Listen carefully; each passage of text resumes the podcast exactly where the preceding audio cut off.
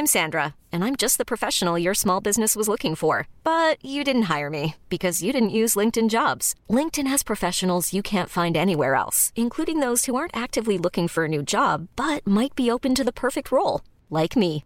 In a given month, over 70% of LinkedIn users don't visit other leading job sites. So if you're not looking on LinkedIn, you'll miss out on great candidates like Sandra. Start hiring professionals like a professional. Post your free job on linkedin.com/achieve slash achieve today.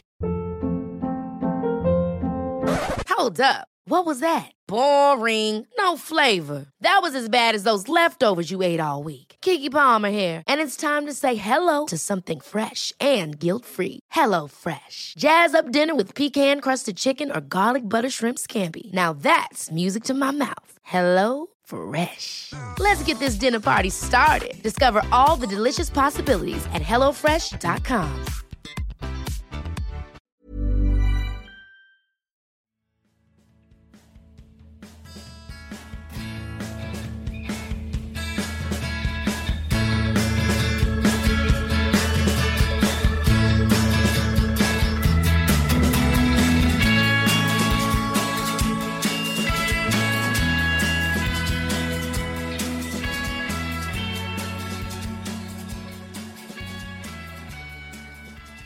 Välkommen till Klacken.nu mina damer och herrar. Riktigt glad att vara tillbaka med en god vän som befinner sig ute i skogen, nämligen Filip Wolin. God dag, god dag. God dag, god dag. Hur mår du?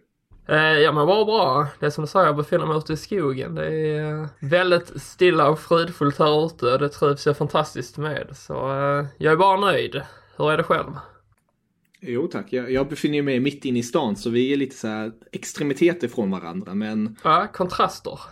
exakt kontrast och det, det är ju bra med kontrast. Eh, Kanske vi får lite annan perspektiv på det hela men vi har ju en gemensam kärlek och det är ju tysk fotboll och Bundesliga. Precis. Den eh, kommer aldrig dö ut oavsett var man är bosatt. Exakt. Eh, Trots det kanske tunga tyska fotbollsåret, speciellt för det tyska landslaget, blickar man ju verkligen framåt mot 2019 och hoppas på att det blir något gladare och ljusare. Definitivt. Speciellt att vi får se HSV tillbaka i Bundesliga. Exakt, ja, där måste vi kort gå in direkt tycker jag. Eh, Som ni som inte har hört Filip tidigare eller vet inte vem Filip Wonin är, du, du är ju, skulle jag vilja understryka, eh, Sveriges mest kända Hamburg-supporter.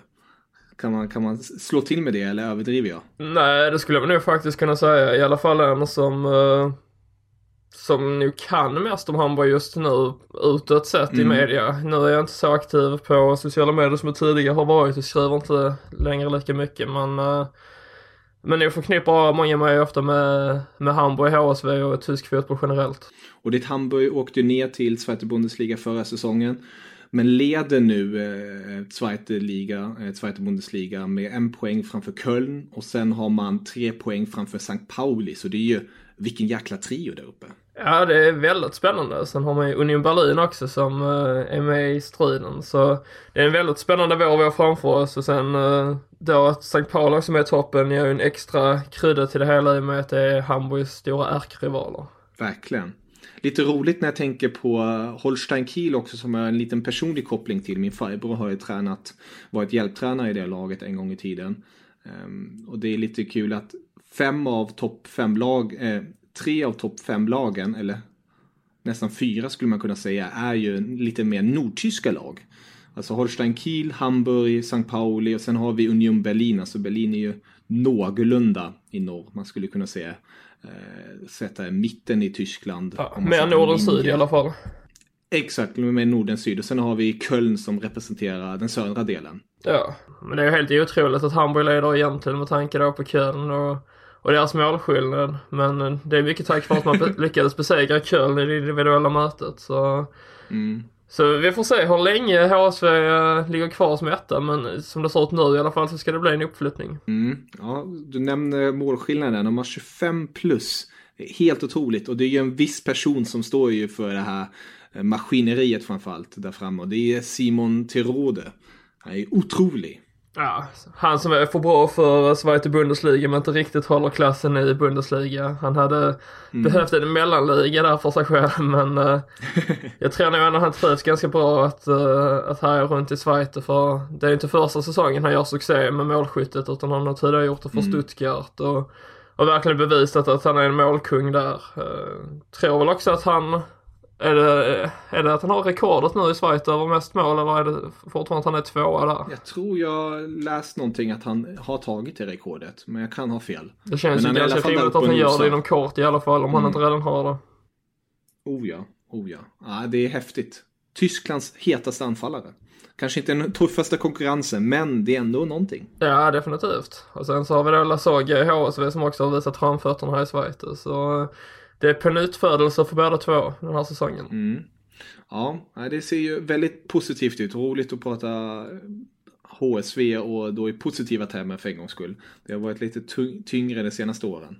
Ja, det får man minst sagt säga. Sen då 2018 där till våren när det slutligen stod klart att man åkte ner efter ett, en rad fiaskosäsonger så så kändes det väldigt tufft men samtidigt så hade man ju hopp om att man skulle göra en sån här bra säsong som man gjort så här långt i Schweiz. Eh, så, så jag kan väl ändå säga att så här långt efter halva säsongen spelad så är jag ändå en tillfreds med att man, eh, med att man åkte ner och fick börja om. För jag tror att man kommer komma tillbaka mycket starkare till Bundesliga om man nu går upp eh, än vad man gjorde när man åkte ner. Det kommer vara ett mycket bättre lag. Om du får peka ut tre spelare i detta Hamburg innan vi går vidare och pratar om eh, Bundesliga i sig.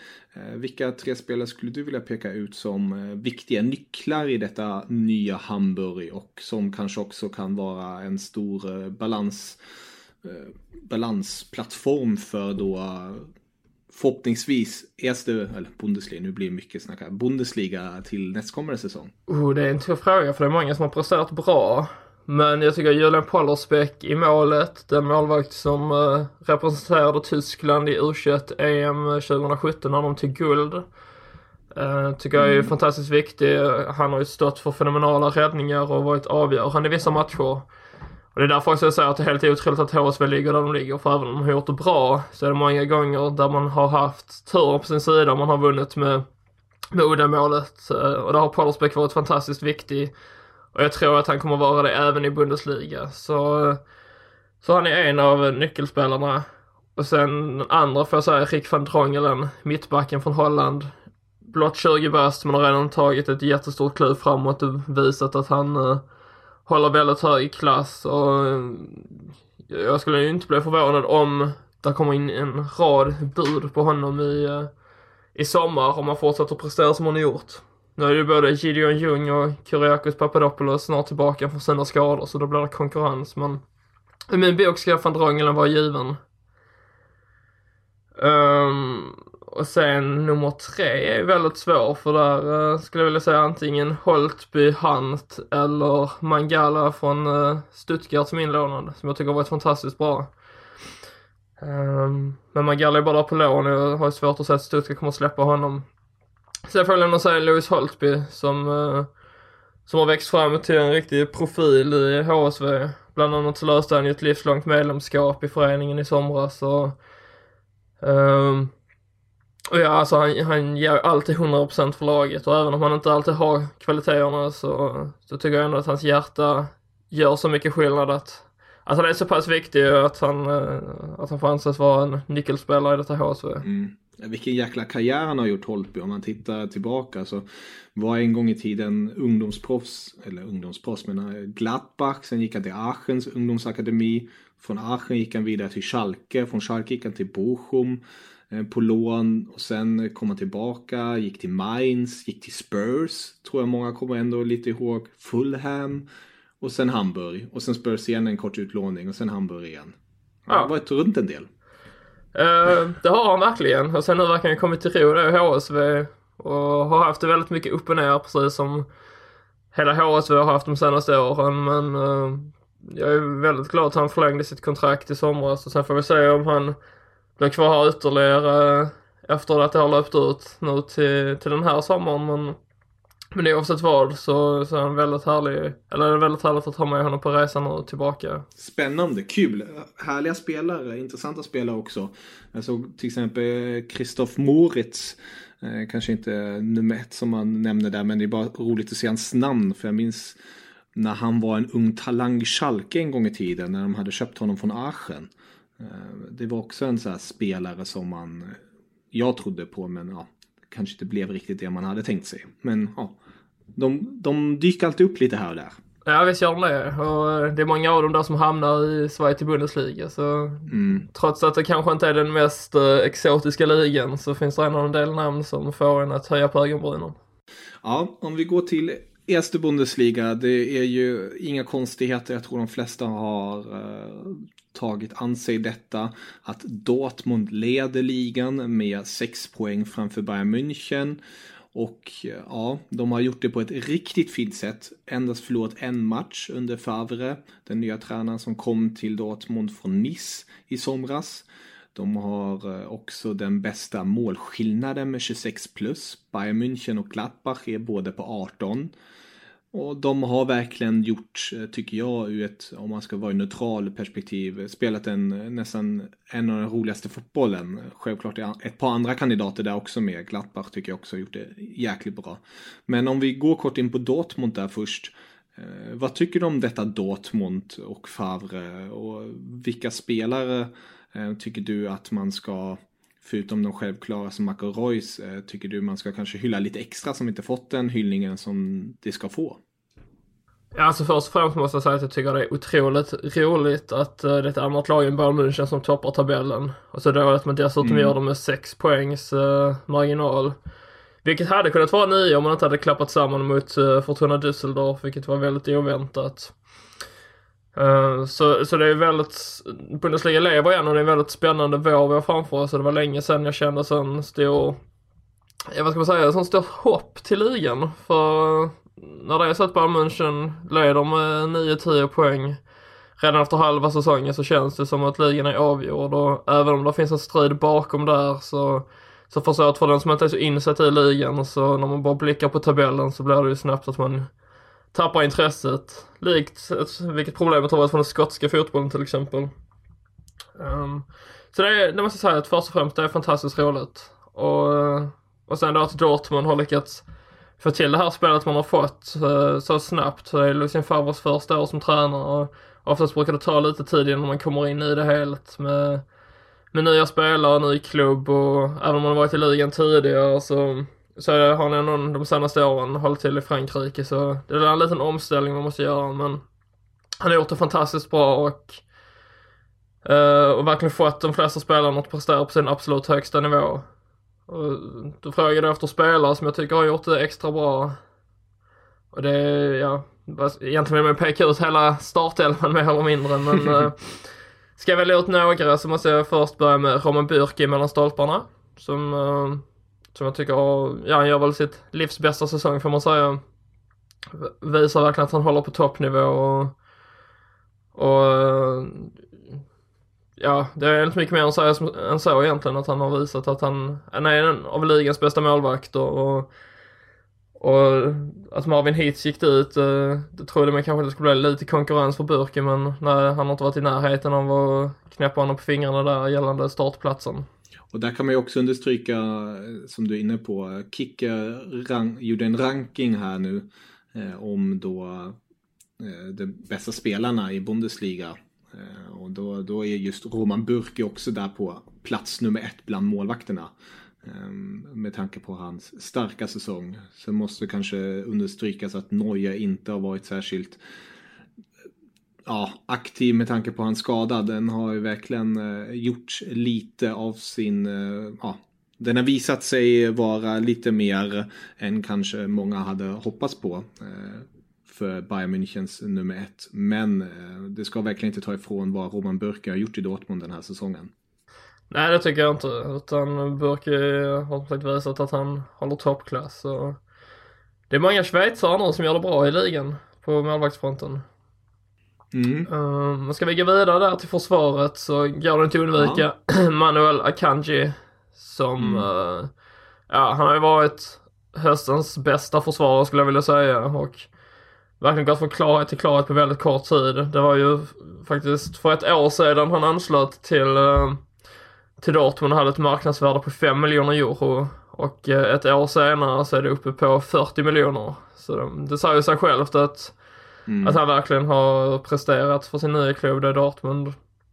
Sen då tråkigt nog mm. har han ju precis uh, åkt på en väldigt tung skada som kanske håller honom borta mm. för resten av säsongen. Så. så vi får se om vi får se uh, Akanji något mer uh, under mm. våren mm. annars så är det väl först till nästa säsong Dortmund kan glädjas och ha honom tillbaka på planen igen. Det positiva är ju, alltså det är självklart inget positivt alls där, men um, styrkan i Dortmund den här säsongen är väl i alla fall att man har så mycket intressanta försvarare ändå kvar då. Man har Diolo som har gjort det någorlunda bra som har kommit från Mainz och sen har man den unga Dan Axel, du får gärna uträtta, eh, rätta mig om jag har fel med uttalet, Sagaudo eh, som också har visat styrka i eh, den här säsongen. Ja, precis. Så det finns ju att ta av. Sen eh, Sen då blir det lite tunnare för det är väl egentligen bara Diallo, Sagadu eller Sagadu. Jag vet inte heller hur man uttalar mm. honom riktigt. Uh, uh, och mm. Toprak kvar där som är riktiga mm. mittbackar i truppen. Mm. Så jag skulle inte bli jätteförvånad om då Dortmund försöker lösa en, en ny mittback här på lån under våren, vilket det varit snack om. Och sen har det ju varit en hel del mittfältare som har levererat och presterat mm. i Dortmund också. Det har det ju. Uh, och det är också svårt att egentligen bara peka ut en men mm. Axel Witzel har gjort det väldigt bra.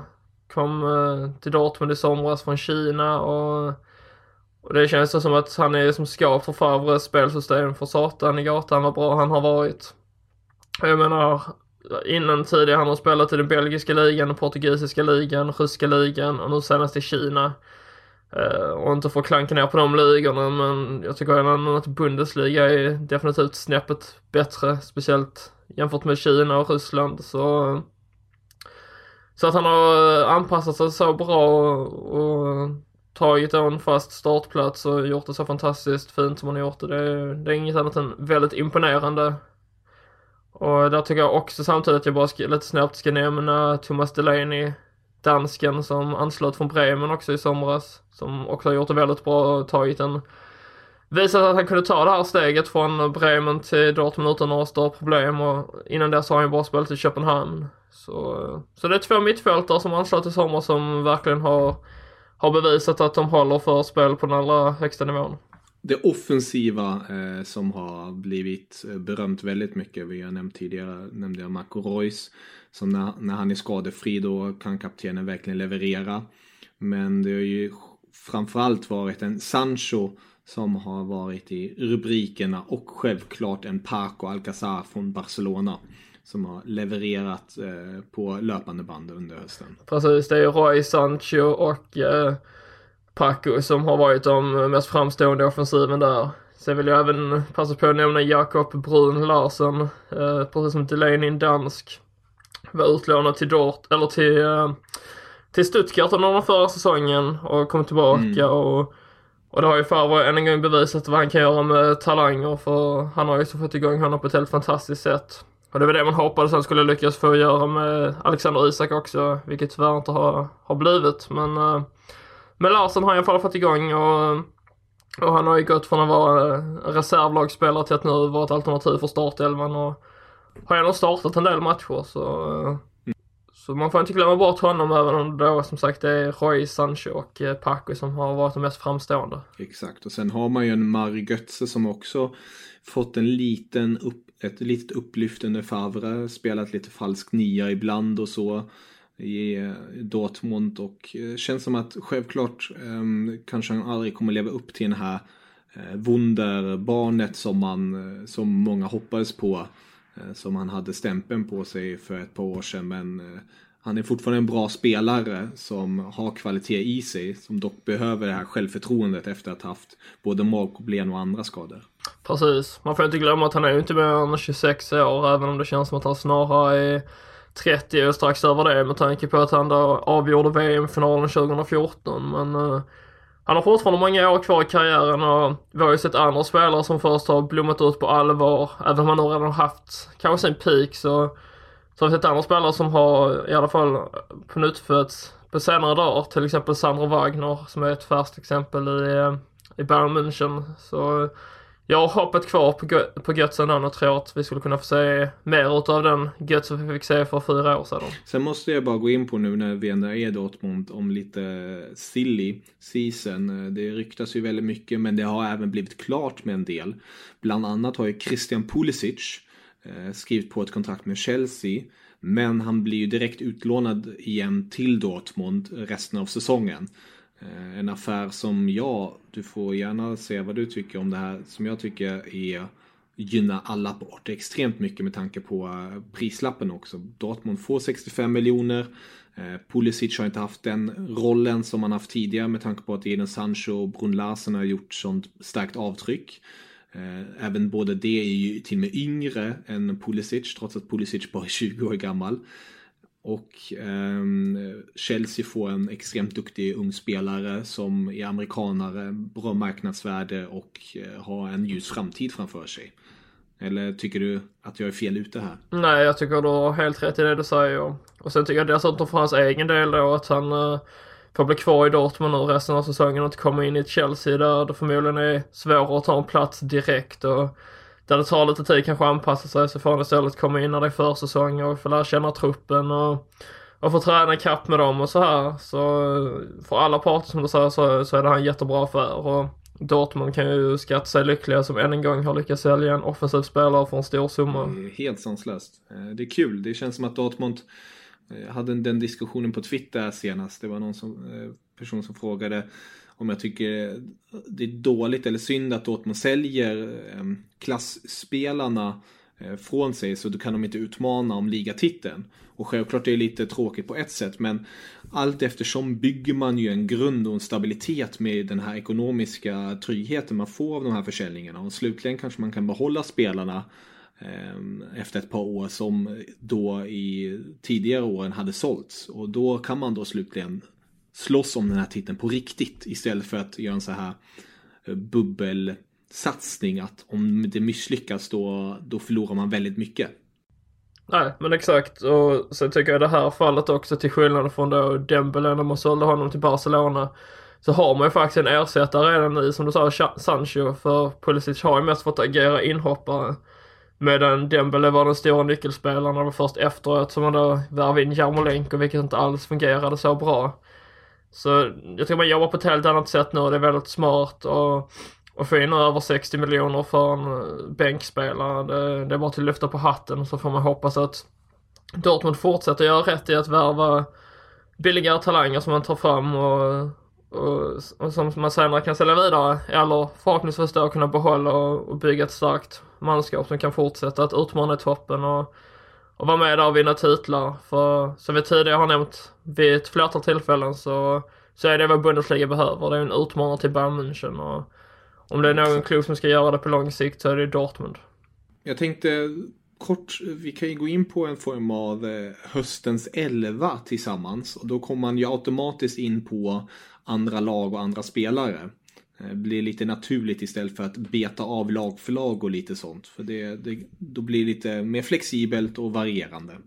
Vad tycker du om den idén? Det tycker jag låter som en strålande idé. Om vi då går direkt bakifrån då. Ehm, vem skulle du, om vi sätter ihop en elva här, vem skulle du vilja sätta som målvakt ehm, i detta höstens lag? Är det Roman Burke direkt vi ska sätta mellan stolparna? Ja, det är ju faktiskt inte det. Jag får väl ge en liten mm. spoiler och säga att jag tycker jag har för mycket av Borussia-lagens spelare i övrigt. Så jag eh, valde ett annat alternativ där i form av Rune mm. Jarstein som, eh, eller Stein uttalade verkligen som att han är tysk för det är han ju inte utan han är faktiskt norrman, Jarstein säger man ja. väl. Ja. Uh, ja. som som sagt spelar i Hertha Berlin och har gjort det väldigt bra där. Uh, och blev faktiskt utnämnd nu häromdagen till, till den bästa norska fotbollsspelaren för 2018. Vilket kanske egentligen inte säger allt för mycket men eh, det är ändå något. Och, ja, jag tycker han, han kom ju till Hertha Berlin som en ersättare, eller som en eh, backup till uh, Thomas Kraft. Men tog över första tröjan och har sedan dess bara blivit bättre och bättre. Nu är han ohotad etta i målet i huvudstadsklubben. Kul, bra alternativ där tycker jag. Eh, jag kan ju nämna, jag tog ut Burki eh, i min elva, men jag, förstår fullständigt dina argument där. Om man ser på Bundesliga.com som tog ut fantasy, bästa fantasy-elvan under hösten. Då var faktiskt Gulaxi eh, från Leipzig mellan stolparna. Lite kul att det är sån variation oss tre emellan. Ja men precis. Eh, det är ju ofta så annars att man stirrar sig blind på de absoluta topplagen som i det här fallet är då Borussia Dortmund och Borussia Mönchengladbach. Men eh, kollar man där bakom så finns det också en hel del spelare som har presterat. Och kanske speciellt på målvaktsfronten för man ska komma ihåg att topplagen har ju oftast väldigt bra spelare framför sig också framför sina burväktare. Så är det inte riktigt fallet med både Leipzig och Hertha Berlin även om det inte är kattpiss något av de lagen. Men det är, inte, det är nog inte på samma nivå. Om vi då går uppåt på planen, ehm, hur ser din formation ut? Eh, jag har faktiskt valt att ställa upp med lite udda 3-2-3-2 uppställning. Eh, just för att det är så många offensiva spelare som har presterat bra så, så fick det bli så den här gången. Ja, berätta. Hur ser mittfältet ut? Vi kan börja med backlinjen. Nej, backlinje, förlåt. Jag hoppar över mittfältet direkt. Ja, där har jag ju tre spelare där som sagt och samtliga de kommer från Borussia-klubbarna. Två från Dortmund och en från Gladbach. Och det är Ashraf Hakimi som är inlånad från Real Madrid. Manuel Akinji, som vi tidigare pratade om i Dortmund, samt Mattias Ginter som är i Gladbach och som eh, faktiskt tidigare var i Dortmund. Så, så alla har en koppling till Dortmund där. Jag har två av dem. Jag har Akan Akinji och Hakimi också. Eh, sen kan jag inte släppa honom. Han är min eh, lilla kelgris eh, när det kommer till eh, tysk fotboll och det är Kimmich eh, som jag tycker trots en dålig höst av Bayern eh, är ändå den som är en av få Bayern-spelare som glänser lite med sina assist och mål trots eh, högerbackspositionen slash eh, mittfältspositionen nu för tiden också. Eh, så jag har satt Kimmich där också. Och det tycker jag du har gjort helt rätt i för jag satt honom på mittfältet tillsammans med Axel Witsell i Dortmund så, så jag köper din motivation rakt av. Ja, snyggt, snyggt. Eh, jag, jag körde liknande konstig uppställning med dig. Jag kör en 3, 1, 2, 1, 3. Ja. Eh, och, och, där har jag en balansspelare som egentligen är lite offensivare, men jag tänker det här laget går all attack. Eh, och där har jag faktiskt tagit Hoffenheim-spelaren Demirbay. Ah. Eh, som har gjort det riktigt bra tycker jag. Eh, och en nyckelspelare för Nagelsmans bygge. Ja, ytterligare en spelare som har koppling till Dortmund där. Mm. Det var där han fick sin första uppfostran. Men sen har han faktiskt också varit i HSV ska man inte förglömma. Även om han inte satt några ja, jätteavtryck där. Men men nej, han har gjort det fantastiskt bra för Hoffenheim och är väl en spelare som har gjort det bäst den här säsongen skulle jag vilja säga. Förvånar mig inte jättemycket om han följer med eh, Nagelsmann till Leipzig. Nej, det tänker jag heller inte med tanke på att fler, till exempel Timo Werner och en Emil Forsberg ryktas ju lite bort. Um, får vi se hur det blir med Emil Forsberg med tanke på alla hans skador. Men uh, då kommer ju en Demirbay definitivt ha möjlighet och plats i ett Leipzig. Ja, det tror jag. Mm. Om vi fortsätter där då på mittfältet ditt. Ja, då har jag ju tre offensiva spelare. Mm. Um, och det är uh, Jadon Sancho i Dortmund, Marco Reus Dortmund och sen Torgen Hazard i Gladbach. Så uh, återigen väldigt stor dominans av Borussia-lagen. Ja, jag, jag skriver bara under på det. det. Det är ingen tvekan om saken. Eh, vi har varit inne på Sancho och Royce tidigare och sen har ju Eden Hazards brorsa Thorgen Hazard gjort det riktigt bra i Gladbach. Eh, växlat upp ännu mera och eh, har ju till och med fått på sig ögonen av storklubbarna ute i Europa. Så vi får väl hoppas för Bundesligas skull att Thorgen Hazard stannar har ju även snackats om att Dortmund kanske är intresserade av att ta in uh, Junior Hazard. Ja, jag skulle faktiskt komma till det att uh, det pratas om att han ska bli då ersättaren till Pulisic. Även om Pulisic mest har varit inhoppare. Men uh, att ha Sancho och Hazard på varsin kant och Royce däremellan i en fri roll, det tackar man ju inte nej till. Uh, Verkligen inte. Så läste jag nu att Gladbachs sportchef Max Erbel har sagt att antingen så måste Hazard förlänga sitt kontrakt, som dock löper ut mm. först 2020, eller så kommer mm. göra sig av med honom för att man vill inte ha en spelare i truppen som, som inte vill vara kvar samt att nu när han är så bra som han är så, så lär man kunna kassera in en hel del på honom. Helt rätt tänk tycker jag. Det låter moget och rätt. Mm. Hur ser det ut där framme då? Har vi samma trio?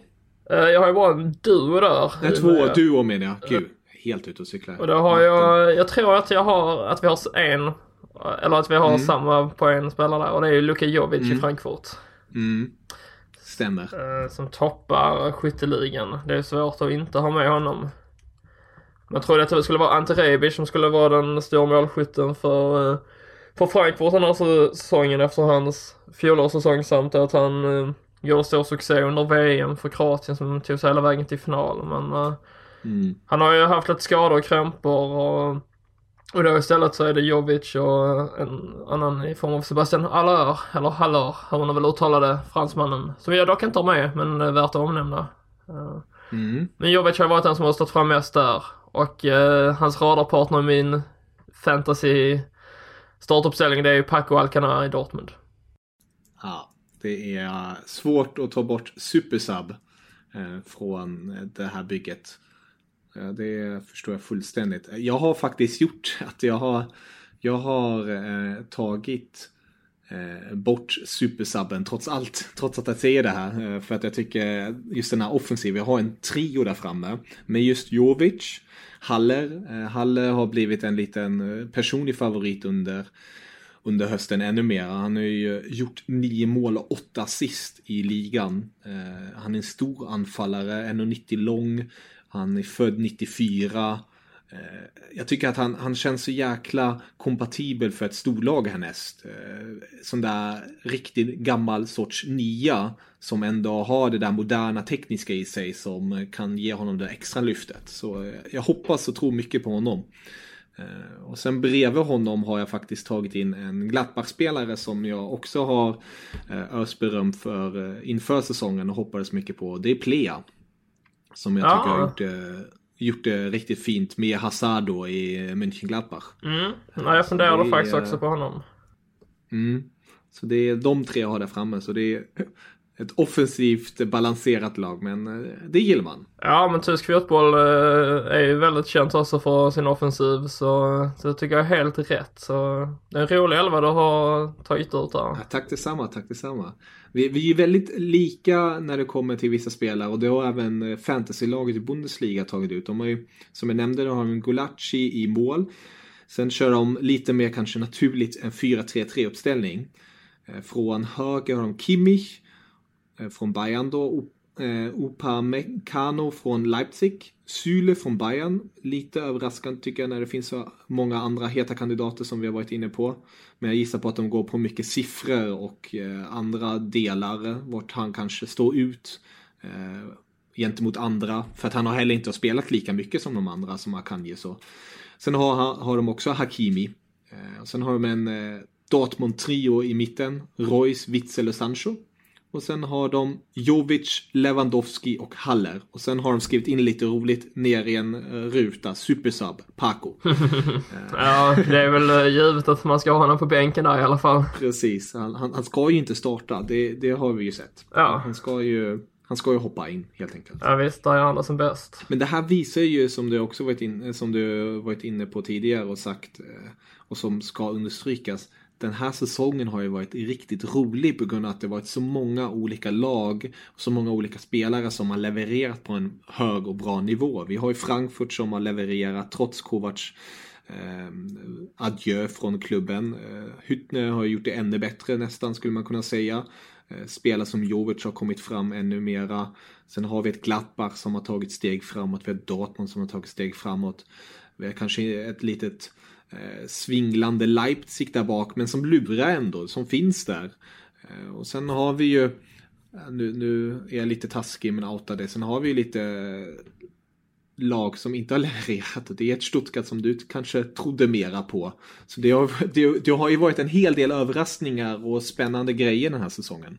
Ja men verkligen. Jag tycker det är en av de roligaste säsongerna på länge. Och jag grämer mig lite att jag inte har följt ligan lika intensivt som jag tidigare har gjort i och med att jag inte den här hösten har varit bosatt i Tyskland och sen då mitt kära Hamburg de, eh, trillade ner till Schweiz som vi har nämnt så att det har blivit mer naturligt att jag har hållit ögonen på den ligan. Men eh, jag känner nog här under vårsäsongen att jag vill sätta mig in allt mer i, eh, i Bundesliga och, och, och se vad, vad som händer där egentligen. Och bara en sån sak som att Wolfsburg är femma nu inför uppehållet liksom, det hade man ju aldrig trott på förhand. Jag tänkte precis nämna det eh, också så att man inte glömmer bort dem för det är jäkligt kul egentligen. Ett Wolfsburg som de senaste två säsongerna varit på en kvalplats. Eh, alltid haft den här stora pressen på sig. Nu ska de göra någonting. De har satsat, tagit in honom och honom. Och nu är det typ det första året på länge tycker jag som de har sålt av många profilspelare och sen satsat mera på ett, ett bygge. Och gjort det jäkligt bra och överraskat. Ja men visst, man har ju börjat om helt från början egentligen och och sen har man det Bruno Labbadia som tränare som, ja, mm. återigen har en HSV-koppling men eh, Men han är, han är ju känd alltså för att gå in i en krisande klubba och styra upp det bra. Han var ju den som räddade kvar HSV till exempel i det ökända kvalet där de uh, där de, där de lyckades kvala sig kvar tack vare en frispark på övertid. Och sen eh, säsongen efter så var det faktiskt för en gångs skull lugn och ro i klubben. Mycket tack vare Labadia. Och eh, sen tycker jag ju att han har lyckats överprestera med detta Wolfsburg. Och sen ska vi komma ihåg att det är ju väldigt jämnt där bakom och det är ju snabbt att man kan gå från en femte plats ner till en tionde plats liksom. Men oavsett vad så är man ju inte inblandade i den här bottenstriden och ser inte ut att vara det heller för första gången nu på ett par år. Så, så det är väldigt positivt för deras del. Och sen är det ju ett par jättar som sover. Eh, som vanligt eh, har Schalke ännu en sån där berg och dalbana säsong. Eh, förra säsongen gjorde man det jäkligt bra. Den här säsongen har man minus fyra målskillnad. Har endast gjort 20 mål på 17 matcher. Ryktas såg jag idag att man är sugen på att ta in Jovetic från Monaco. Jag vet inte, kanske. Eh, Jovetic var en riktigt framstående spelare i Fiorentina en gång i tiden men har inte riktigt, riktigt lyckats efter detta. Eh, sen har vi ett Leverkusen som har en enorm kvalitet fina spelare, Havertz, Julian Brandt eh, bland många. Eh, som heller inte har kommit upp i kvalitet. Så det är, det, det, är verkligen ge och ta i den här ligan. Ja men det är det, det får man ju verkligen säga.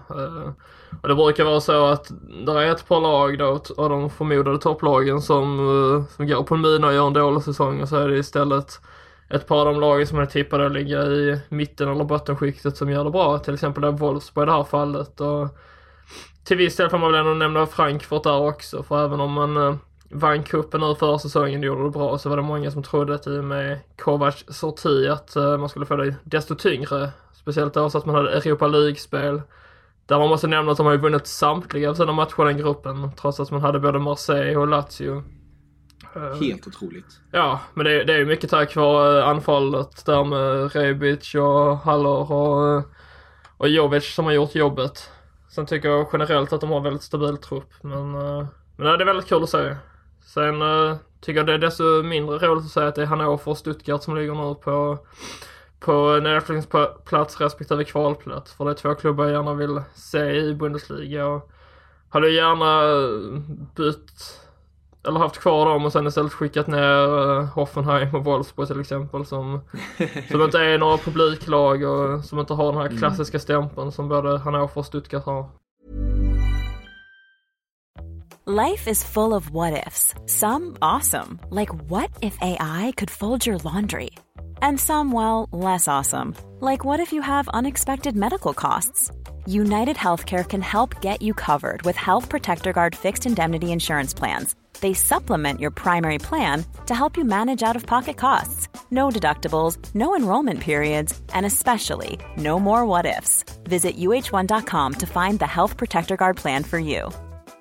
Many of us have those stubborn pounds that seem impossible to lose, no matter how good we eat or how hard we work out. My solution is PlushCare. PlushCare is a leading telehealth provider with doctors who are there for you day and night to partner with you in your weight loss journey. They can prescribe FDA-approved weight loss medications like Wagovi and Zepbound for those who qualify. Plus, they accept most insurance plans. To get started, visit plushcare.com slash weight loss. That's plushcare.com slash weight loss. Ever catch yourself eating the same flavorless dinner three days in a row? Dreaming of something better? Well, HelloFresh is your guilt-free dream come true, baby. It's me, Gigi Palmer. Let's wake up those taste buds with hot, juicy pecan crusted chicken or garlic butter shrimp scampi. Mm. Hello Fresh. Stop dreaming of all the delicious possibilities and dig in at HelloFresh.com. Let's get this dinner party started.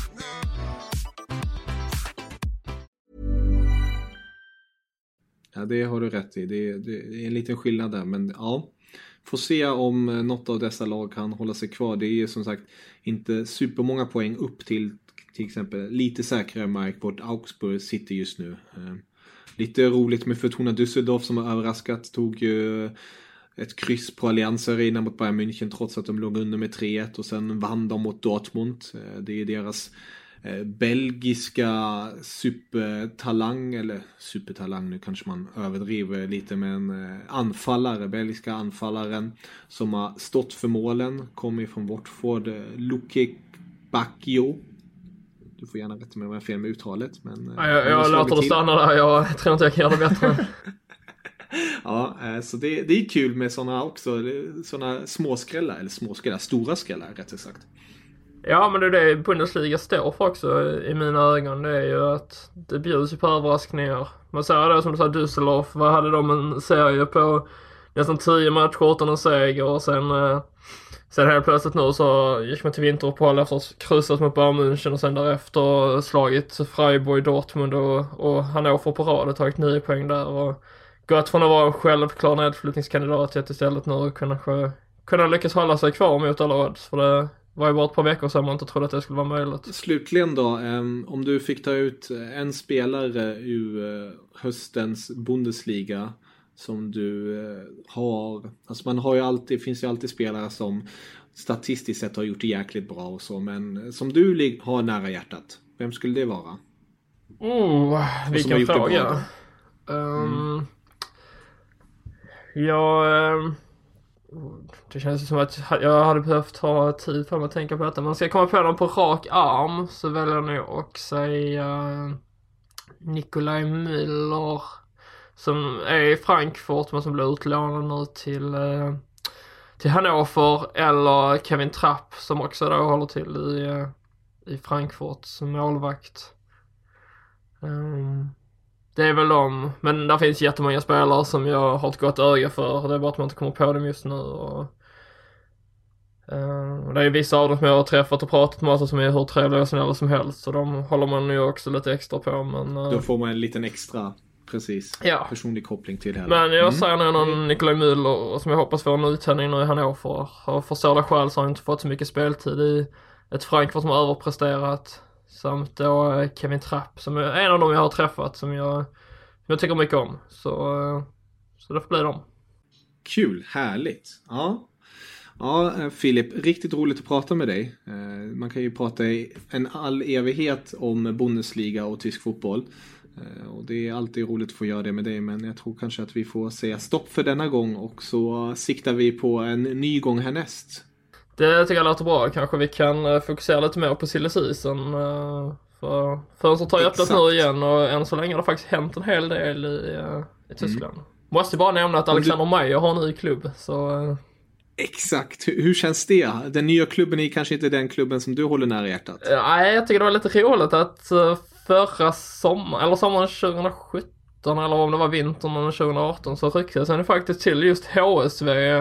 För de som inte vet så har han ju en bakgrund i staden och är ju född och uppvuxen eh, strax utanför eh, Hamburg då.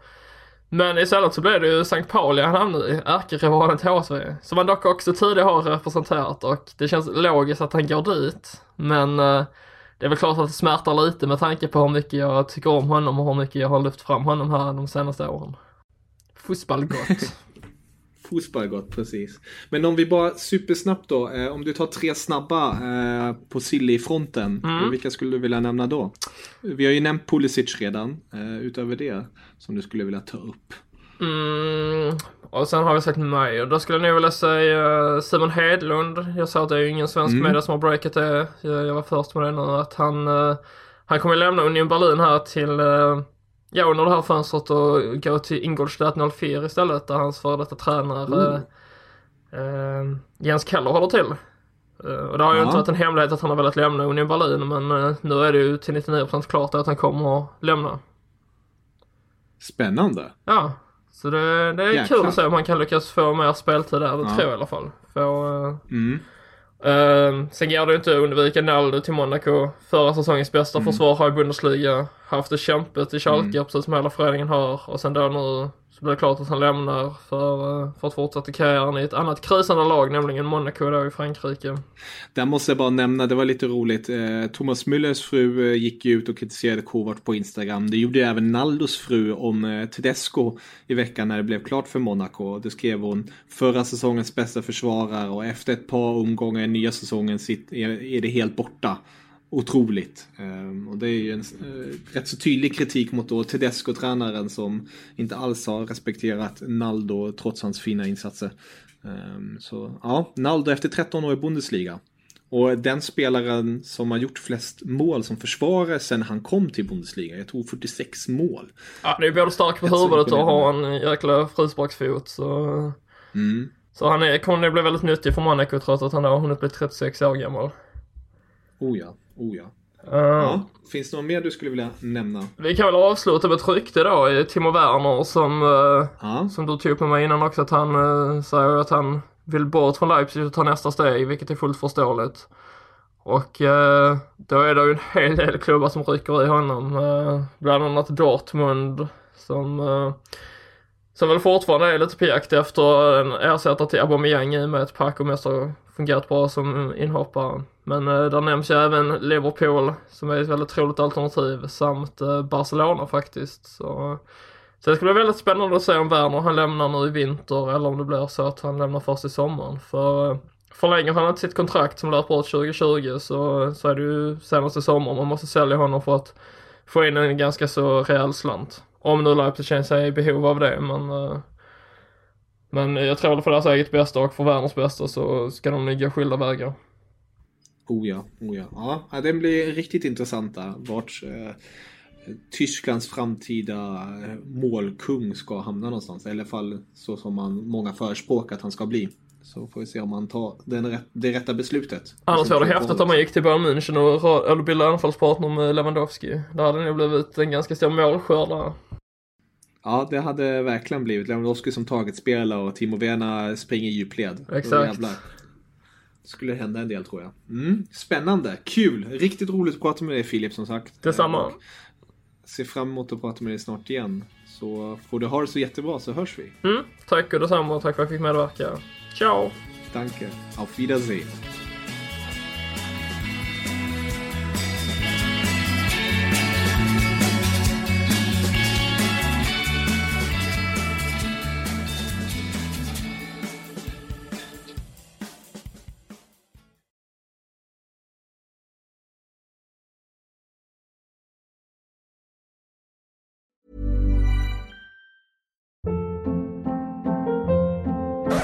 Hold up. What was that? Boring. No flavor. That was as bad as those leftovers you ate all week. Kiki Palmer here, and it's time to say hello to something fresh and guilt-free. Hello Fresh. Jazz up dinner with pecan-crusted chicken or garlic butter shrimp scampi. Now that's music to my mouth. Hello Fresh. Let's get this dinner party started. Discover all the delicious possibilities at hellofresh.com.